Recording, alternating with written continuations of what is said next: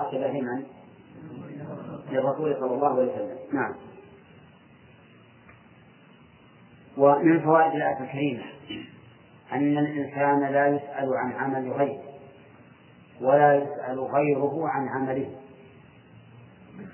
لقوله قل لا تسألون عما أجرمنا ولا نسأل عما تعملون. ومن غير ذلك قوله تعالى ولا تزر وازرة وزر أخرى وإن تدع مثقلة إلى حملها لا يحمل منه شيء ولو كان ذا كل إنسان وعمل ويستثنى من ذلك ما إذا كان عمل الغير نافعا عن عملك بأن تكون أنت الدال عليه أنت الدال عليه أو المعين عليه. فإن لك من وزره بقدر عمله.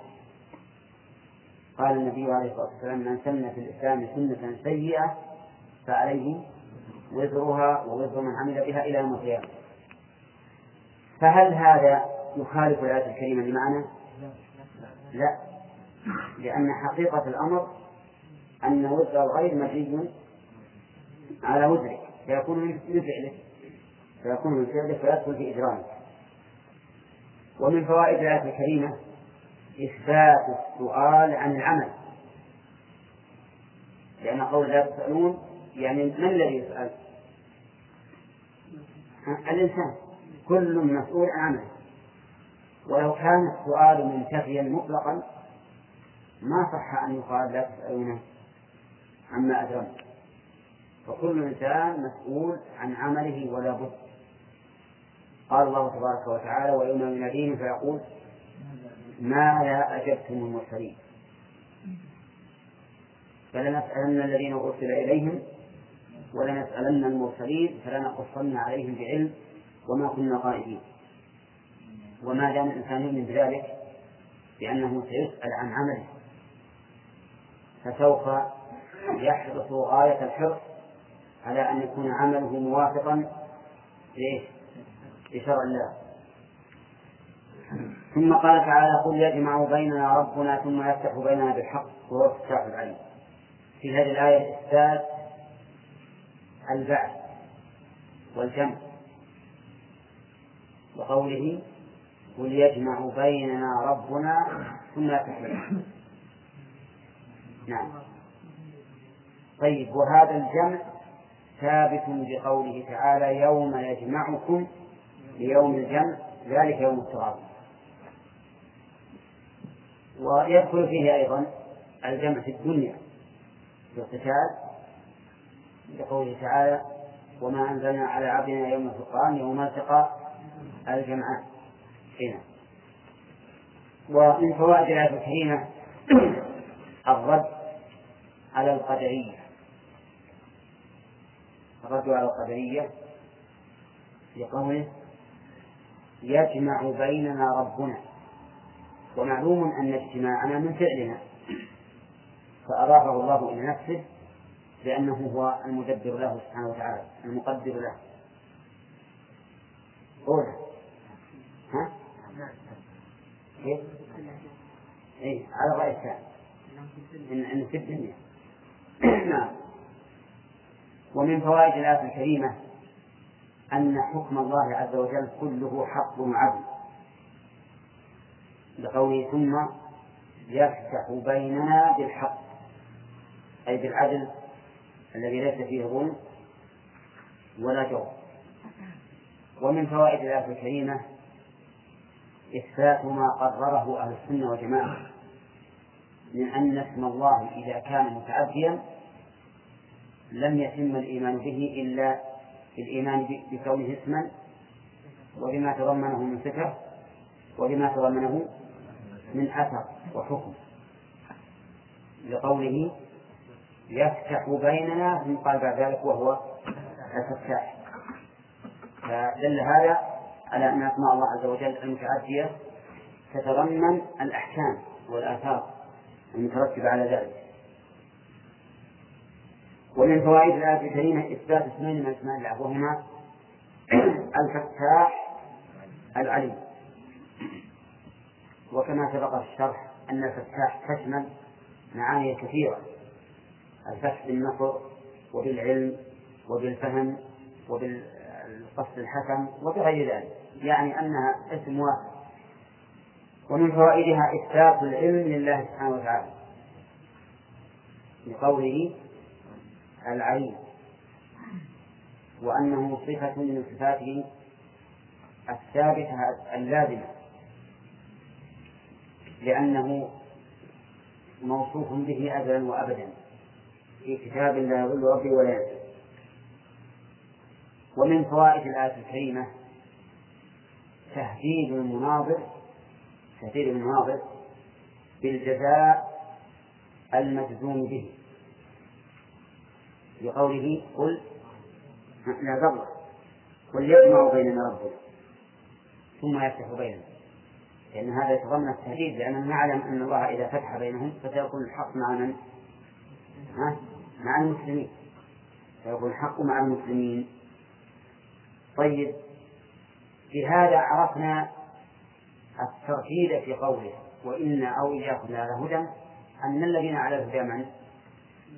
ها؟ هم المسلمون وأن أولئك على الضلال لأنه لو قال قائل الآية فيها ترتيب وإنا أو إياكم لعلى هدى. طيب ما عرفنا من الذي على الهدى؟ نقول الذين على الهدى هم الذين يفتح الله عليهم وينصرهم على أعدائهم بالحق. ثم قال تعالى قل أروني الذين ألحقتم به شركاء كلا بل هو الله العزيز الحكيم. في هذا ما سبق من أنه من آداب المناظرة. سلوك التحدي فيما يعلم امتناعه من الخصم سلوك التحدي فيما يعلم امتناعه من الخصم لأنك إذا تحديته بأمر لا يمكن وظهر عجزه تبين بطلان دعواه. أولا بخلاف ما إذا تحديته بأمر يمكنه أن أن يفعله فإن هذا غرض عليك. لا تتحدى الخصم إلا بأمر إيش؟ يعجزه ولا يتمكن منه. هنا يقول أروني الذين ألحقتم به شركاء. يعني علموني ماذا خلقوا ماذا نفعوا. لم يخلقوا شيئا ولم ينفعوا ولم يدفعوا ضررا. كما قال تعالى والذين يدعون من دون الله لا يخلقون شيئا وهم يخلقون. أموات غير أحياء وما يشعرون أيام يبعثون. وقال إبراهيم لأبيه يا أبت لم تعبد ما لا يسمع ولا يبصر ولا يغني عنك شيئا. طيب وقوله آه، أروني ألحقتم به شركاء يستفاد منها أن الشرك يكون في العبادة كما يكون في الخلق والتدبير. بمعنى أن الشرك يكون في الألوهية كما يكون في الربوبية. وجه ذلك أن هؤلاء المشركين لم يكونوا يشركون في الربوبية ولكنهم يشركون في الألوهية والعبادة. نعم. ومن فوائد الآية الكريمة أنه لا يمكن أن يري أحد من الناس أن يري أحد من الناس أن لهذه الأصنام شيئا من الخلق أو الرد أو التدبير تؤخذ من قوله؟ كلا. يعني لا يمكن أن تروني شيئا من هذه الأصنام ومن فوائد الآية؟ من فوائد الآية أيضا إثبات اسمين من أسماء الله. وهما العزيز والحكمة. وما تضمناه من صفة وهي العزة والحكمة. الاسمان العزيز الحكيم. وما تضمناه من صفة وهي العزة والحكمة والحكم. العزة الحكيم يكون بما بالحكم والحكمة. ومن فوائد الآية الكريمة أن أفعال الله سبحانه وتعالى لا يمكن أن تقع سفها وقوله الحكيم. والحكيم هو الذي لا أعرف بفعله سفر وهذا شيء معلوم بالضرورة قال الله تبارك وتعالى وما خلقنا السماوات والأرض وما بينهما لاعبين. وقال وما خلقنا السماء والأرض وما بينهما باطلا. ذلك ظن الذين كفروا. وقال تعالى أفحسبتم أنما خلقناكم عبثا وأنكم إلينا لا ترجعون. ومن فوائدها أيضا أن الله عز وجل لا يغلب لقوله العزيز. وإذا آمنت بذلك واستنصرت به تبارك وتعالى علمت أنك لا تغلب. قال الله عز وجل بعد هذا مبتدأ درس اليوم.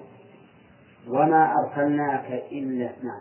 فيه ذكرنا أن مالك رحمه الله قصر في قوله في تفسير العليم في وفي قولها الحكيم في تدبيره لخلق.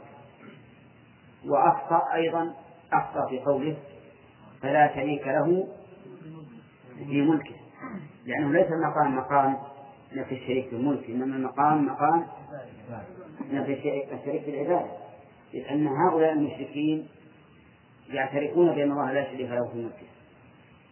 قال الله تعالى وما أرسلناك إلا كافة حال من الناس قدم للاجتماع للناس. قال وما أرسلناك إلا كافة. هذا الاستثناء يسمونه استثناء مفرغا من أعم الأحوال. يعني ما أرسلناك لأي حال من الأحوال إلا لهذه الحال. يعني إلا للناس كافة كافة بمعنى جميعا. وقوله أرسلناك الإرسال معناه الأمر بتبليغ الشيء. فأنت إذا أرسلت شخصا من الناس إلى شخص آخر معناه أمرت أنك أمرته أن يبلغ شيئا ما إلى المصل إليه. ولهذا قال العلماء في تفسير الرسول هو الذي أوحي إليه بشرع وأمر بتبليغه. وقول إلا كافة للناس للناس الناس معناه هم البشر. وسموا ناسا من قولهم أنف إذا تحرك وعمل وعلى هذا فيكون الناس اسما مشتقا وليس اسما جامدا. قالوا وأصله الأناس. نعم. أصله الأناس. لكنها حذفت الهمزة تخفيفا لكثرة الاستعمال. قالوا ومثل ذلك قول شر وخير. فأن تقول هذا خير من هذا بمعنى أخير أخير من هذا أخير من هذا. فحذفت الهمزة للتخفيف لهذا الاستعمال قالوا ومن ذلك الله. فأصله الإله. حذفت الهمزة للتخفيف لكثرة الاستعمال على أن هذه المسألة الثانية الأخيرة فيها شيء من النظر. لأن الإله تأتي إلى جانب الله فتقول هو الله الإله العظيم إلى آخره. نعم. يقول إلا كفة الناس أي كفار مكة وهذا قصور من المؤلف رحمه الله. لأننا إذا قلنا إنك أرسلت إلى كفار مكة فغيرهم؟ ها؟ لم يرسل إليه. وهذا قصور عظيم جدا. كيف تأتي كلمة الناس في مقام الرسالة ونقول المراد بها كفار مكة؟ الصواب أن المراد بها كل البشر. كفار مكة وكفار واشنطن وكفار موسكو وكفار الصين وكل الكفار. ولا لا؟ إلى يوم القيامة ولا في حياته فقط؟ إلى يوم القيامة. للناس عموما. بشيرا ونذيرا. بشيرا مبشرا للمؤمنين بالجنة ونذيرا منذرا للكافرين بالعذاب. نعم. بشيرا حال أيضا من الكاف في قوله وما أرسلناك. بشيرا فعيل بمعنى مفعل. أو بشير بمعنى ذي بشارة. وفعيل تأتي بمعنى مفعل كما أسلفنا ذلك كثيرا. وقوله بشيرا للمؤمنين بالجنة ونذيرا للكافرين بالنار.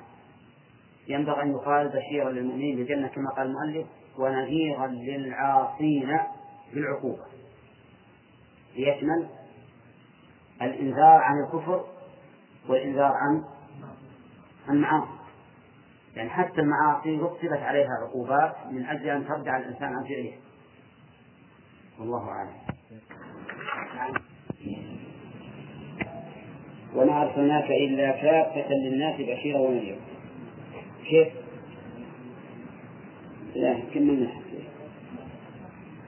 كيف؟ صلى الله عليه وسلم. بقوله وما أرسلناك.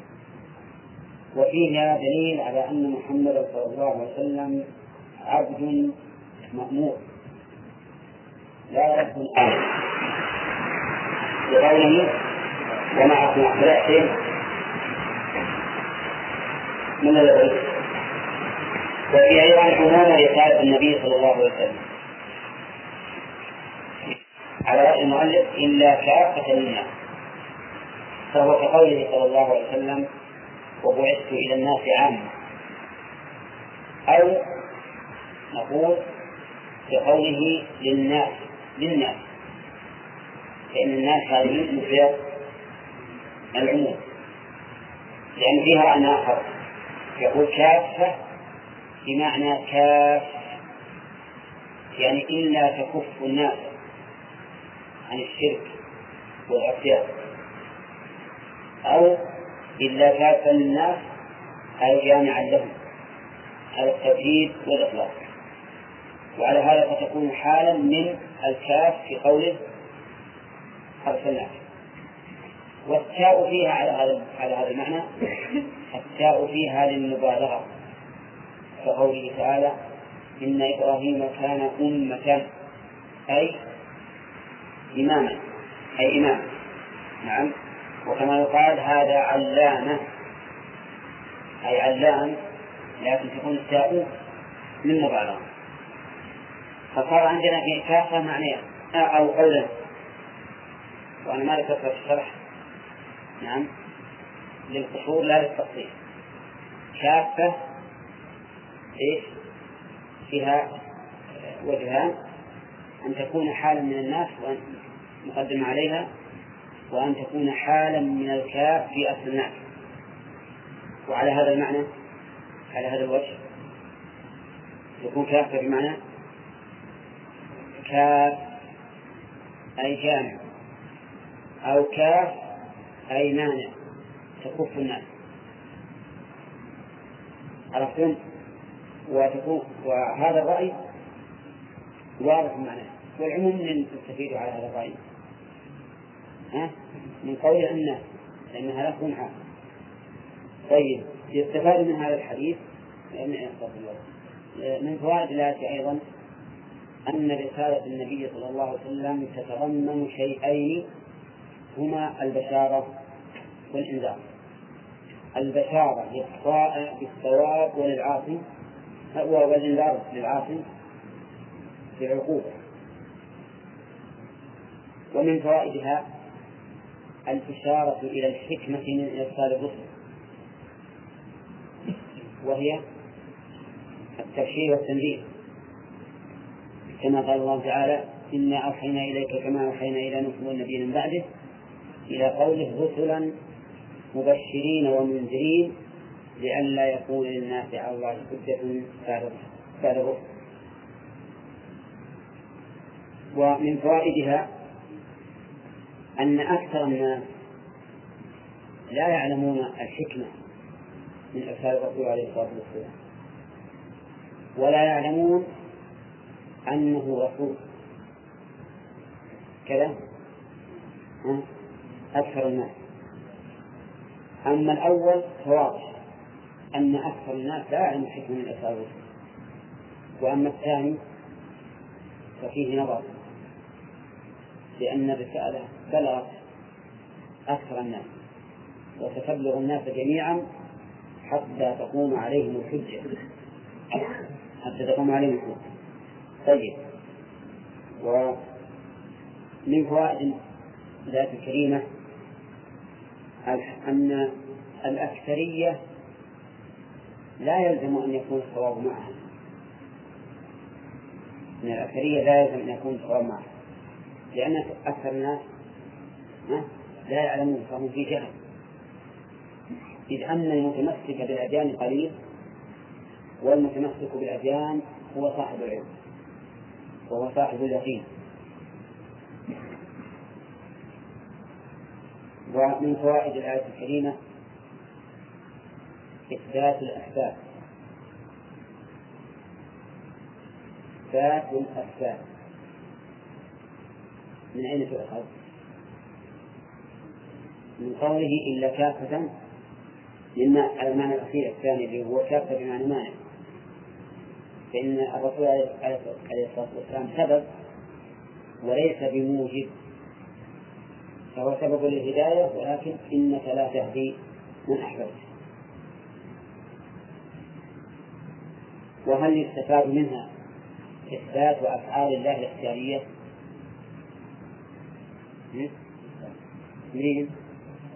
من قوله هنا أرسلناه فإن هذا فعل من الأفعال المتعلقة بمشيئته سبحانه وتعالى.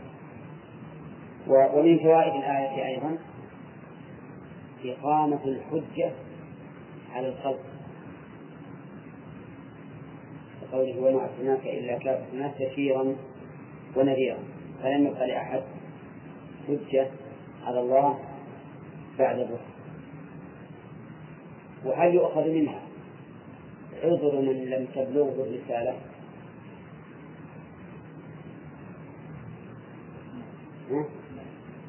من أين تؤخذ؟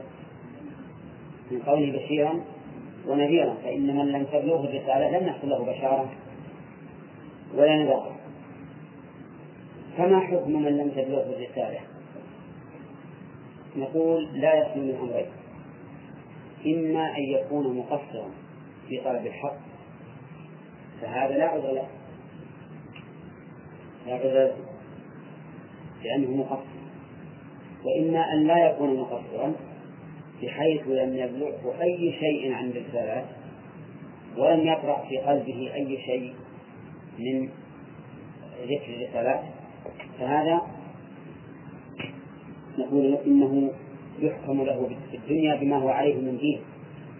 وأما في الآخرة فأمره إلى الله. ما ما نشر عليه شيء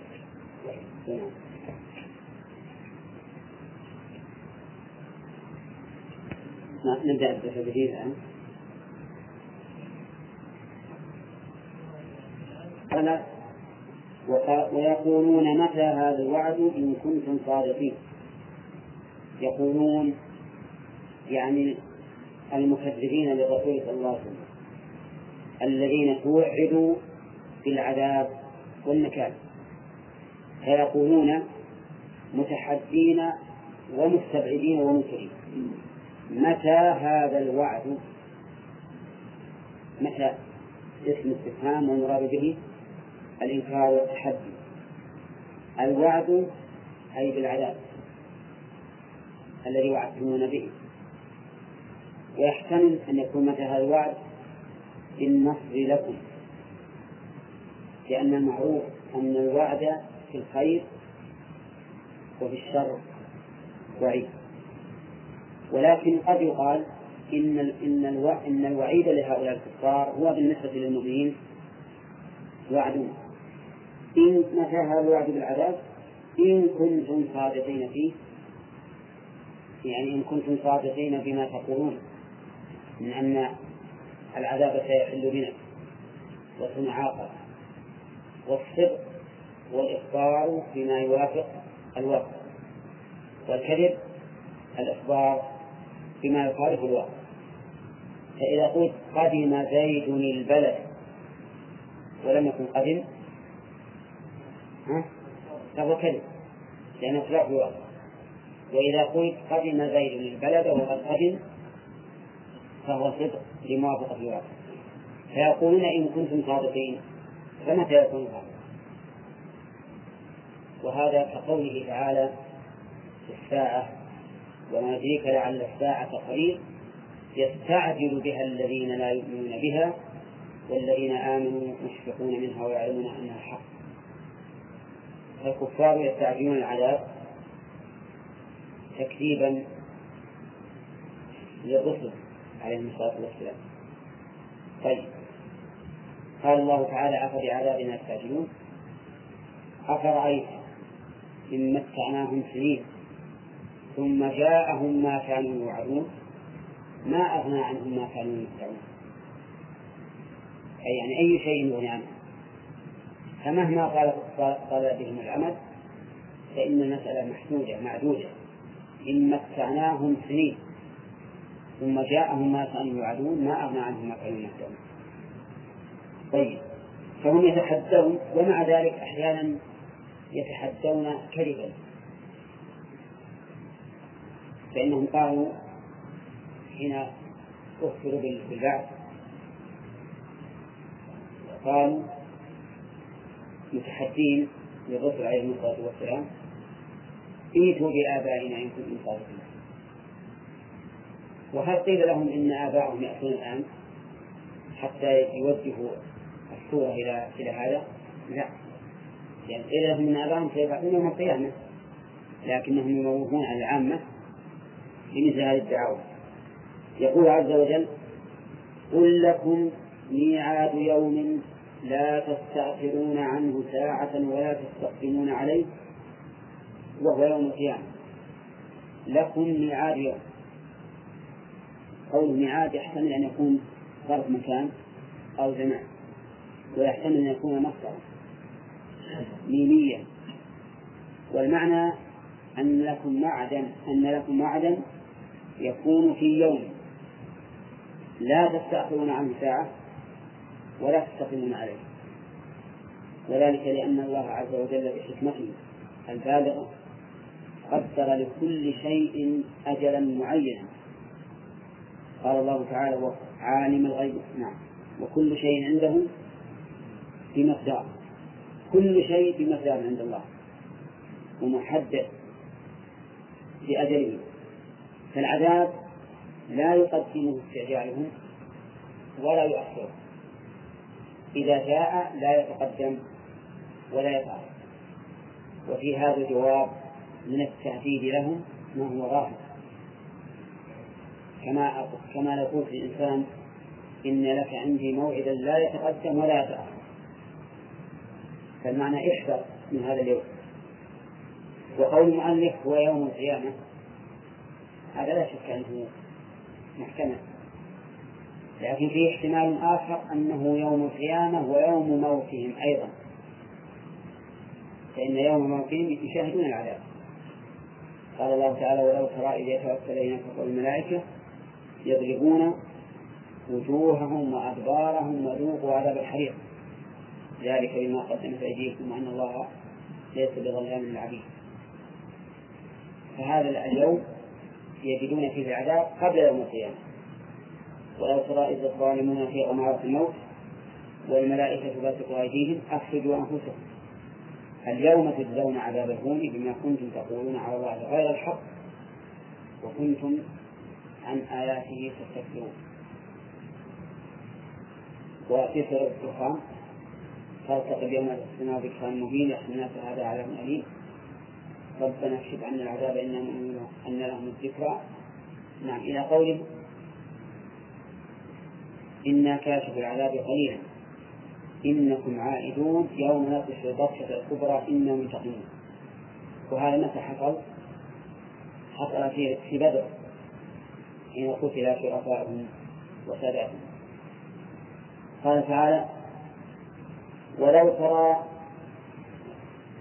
وقال الذين كفروا من أهل مكة أهل مكة يستاهلون كل شيء يسأل عليهم بالكفر قبل أن يكونوا مؤمنين. لكن لا ينبغي أن نخصص ما ما, ما عممه الله عز وجل. فالصواب وقال الذين كفروا من أهل مكة وغيرهم. Mr.